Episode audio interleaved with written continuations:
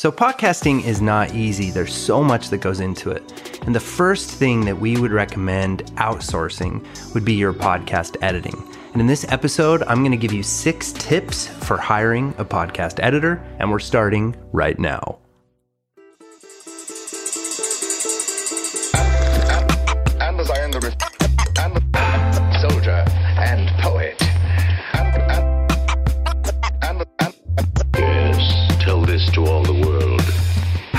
Hey, podcastero, welcome to the Pod Sound School podcast. I'm Studio Steve, and I'm flying solo for this episode. My usual co host Veronica will not be here with us. I wanted to pop in and do a quick episode about how you can find a really good podcast editor.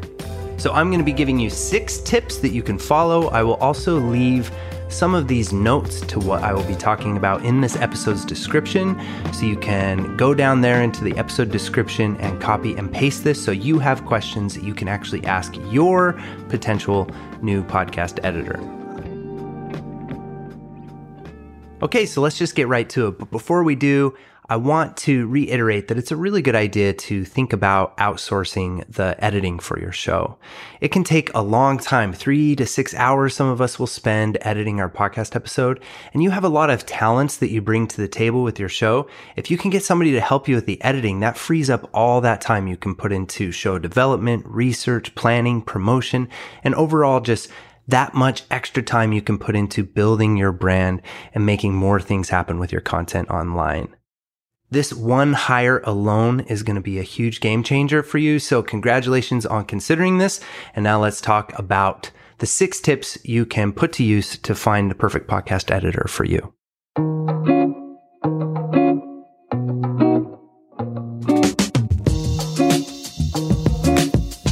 Okay, tip Number one. Check your recording quality. So, this is just a good place to start. Maybe you've heard the expression garbage in or garbage out, or my favorite expression, you can polish a turd, but it's still just a piece of.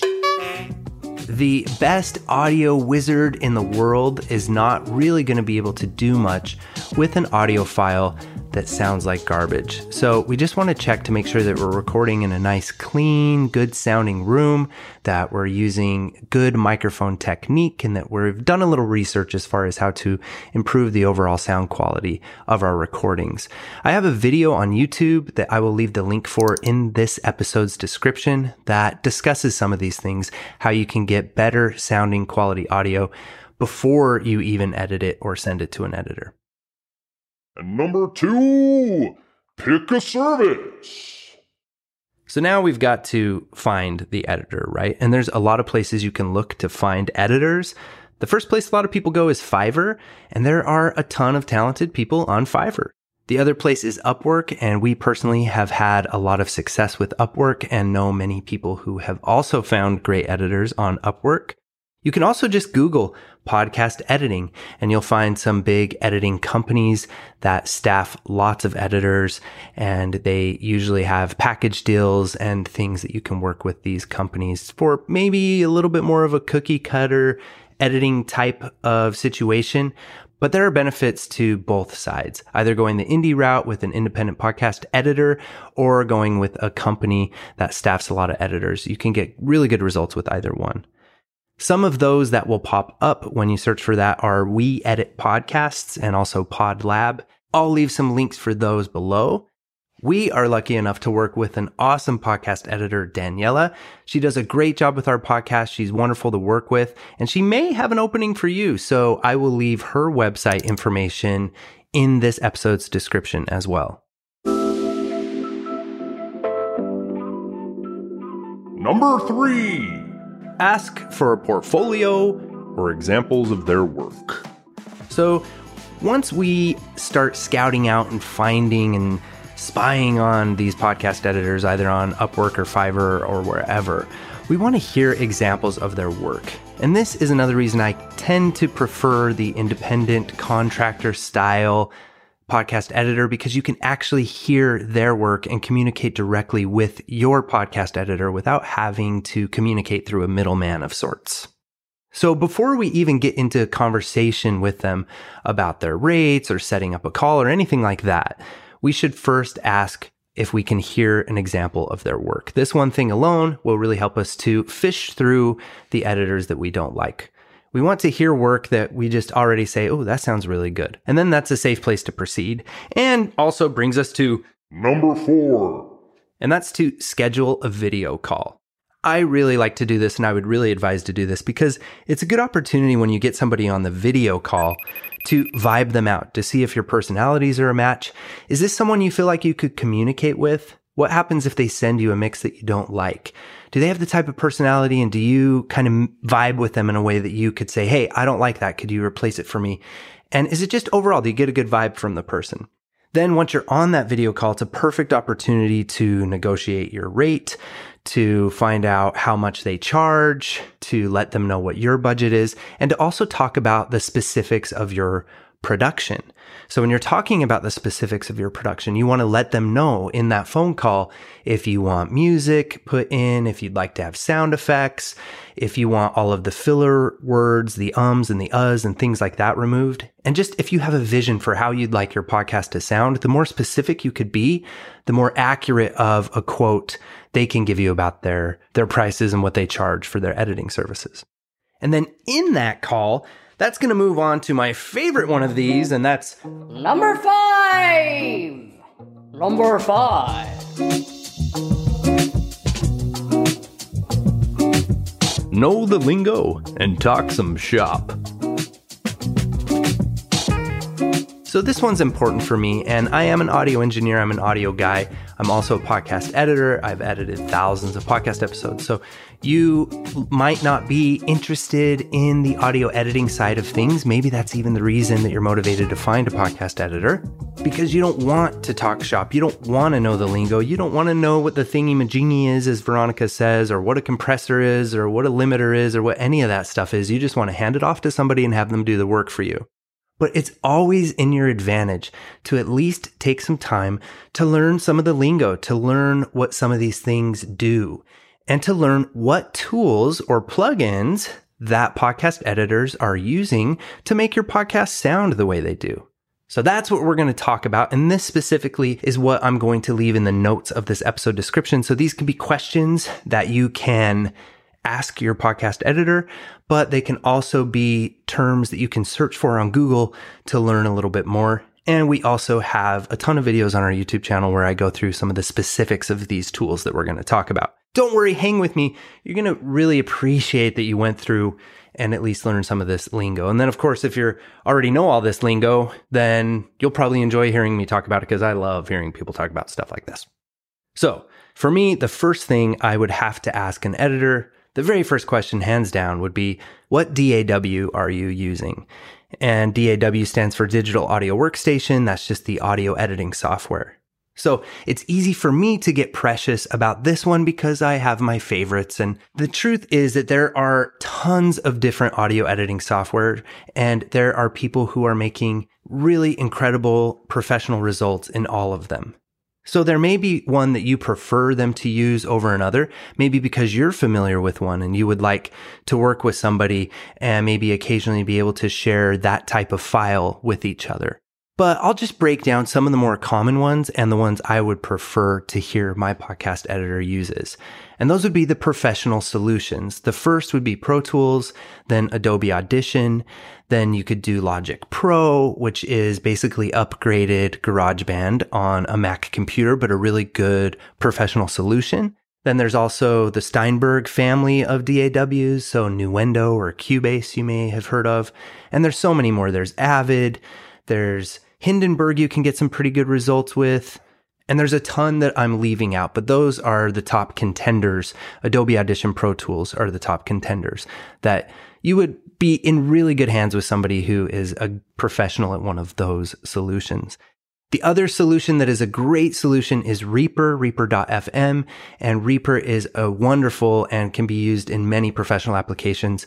It's also one that I do teach a course in called Reaper for Podcasters. I chose to teach Reaper because it's cheaper than Pro Tools. It's a one time $60 versus a one time $600 for Pro Tools. And it's a little more accessible for indie podcasters. but it has a very similar interface to it that Pro Tools has. So when you're ready to upgrade to Pro Tools, Reaper's a really good option. So if you also are just interested in becoming a really great podcast editor, I do have that course. You can find it by going to podcastingsmart.com slash R4P, which is Reaper for podcasters. I will also leave the link for that right here in the episode description. Now, there's two others on the list that come up a lot when it comes to podcast editing or DAW solutions, and that's Audacity and GarageBand. Now, Audacity, many, many people currently, as we speak, are putting professional podcasts on the directories using Audacity. Audacity is a free solution on both PC and Mac. And for me, it might raise a few red flags when I'm interviewing a podcast editor. So I would just ask them, why do you choose to use Audacity? And just kind of take that conversation a few more places because I would be concerned that my podcast editor would be willing to invest in more professional solutions than Audacity so that they can save more time and then also just have a better experience altogether. Audacity does something called destructive recording. So for me, it's a big no no, but it wouldn't have to be a complete deal breaker for a podcast editor if they're using Audacity. But I would be careful with that one.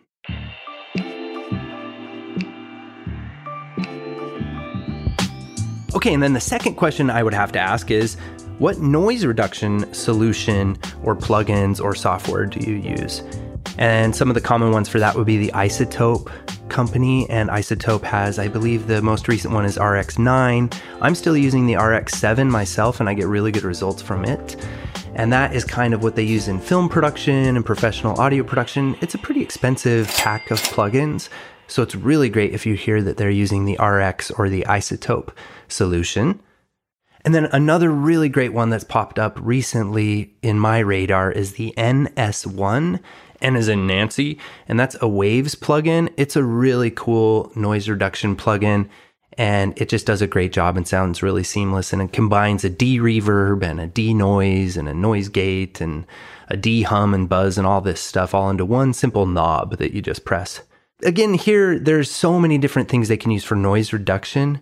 They can also try to get noise cancellation from capturing the room tone from your recordings, and that could be a conversation you have as well. But it's important that you kind of understand and you can talk the shop about this a little bit because noise reduction is huge it's very common for us podcasters to be using dynamic microphones that are really gain hungry. And we usually always have a little preamp noise in there or a little audio interface buzz or a little USB microphone buzz or our computers running in the background because we're recording right next to our computer with our USB microphone.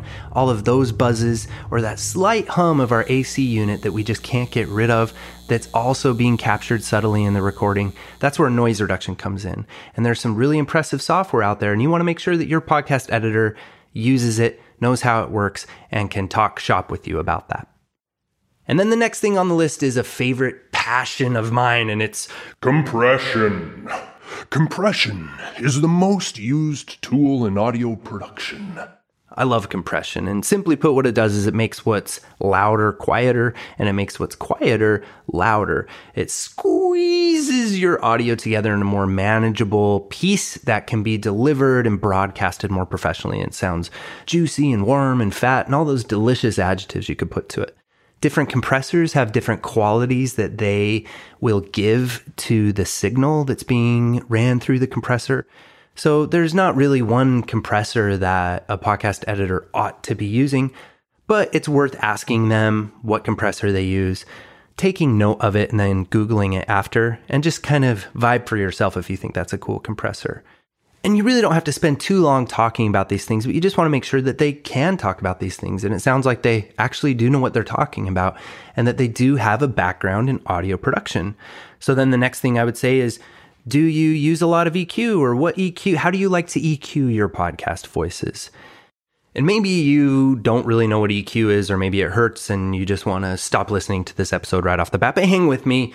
EQ is just equalization, and it really has to do with the color of our voices and the frequencies of our voices. It is measured in hertz, and it goes all the way from 20 hertz up to 20,000 hertz or 20 kilohertz or kilohertz.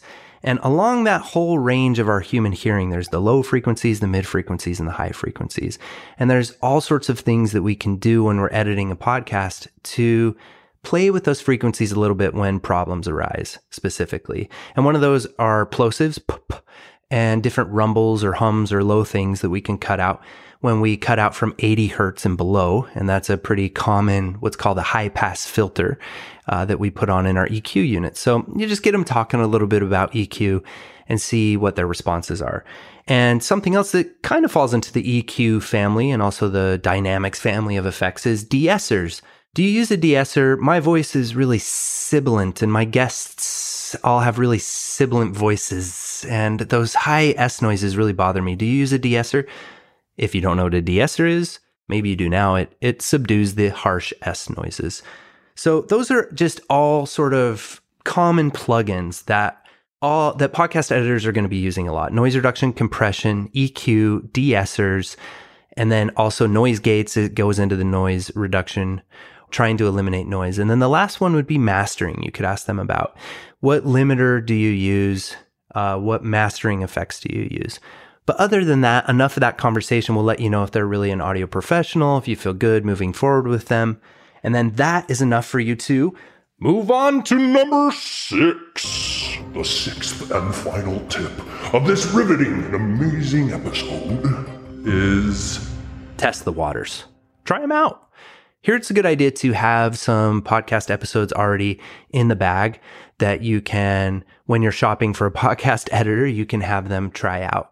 It's not even a bad idea to audition a couple different podcast editors at the same time.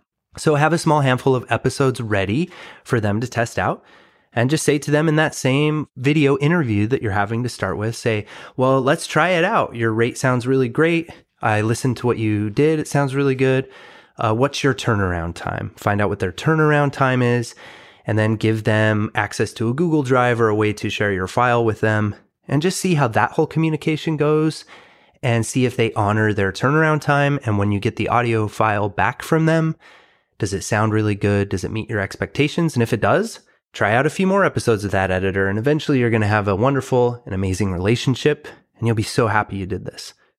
But a final word of warning there. If things aren't working out or if you aren't completely impressed by what you hear, the very first file you get back from them, that is a great time to really communicate a lot and to say, I didn't like this, or to find something that you can ask for a revision for.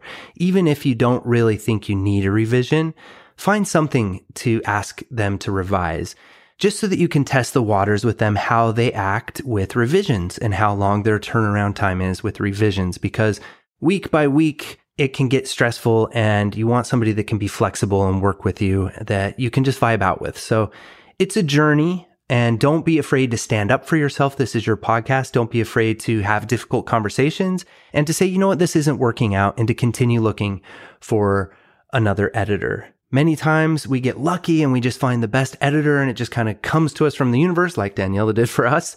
Or sometimes we have to really search and try and work with a few different editors until we find one that really fits. I hope you found that really helpful. Again, if you are more interested in learning about audio production and you're like, you know what? I'm going to do this. I'm just going to open up my brain and learn. I know it's going to keep me younger and I'm tired of Studio Steve sounding like he knows so much, that jerk. Then we have a ton of really cool videos on YouTube that you can check out that we really dive into some of these things I'm passionate about as far as audio production terms and things like that. But I hope you found this helpful. Let us know. You can find us at Pod Sound School on all of the social media platforms. And until next time, keep up the good work and happy casting.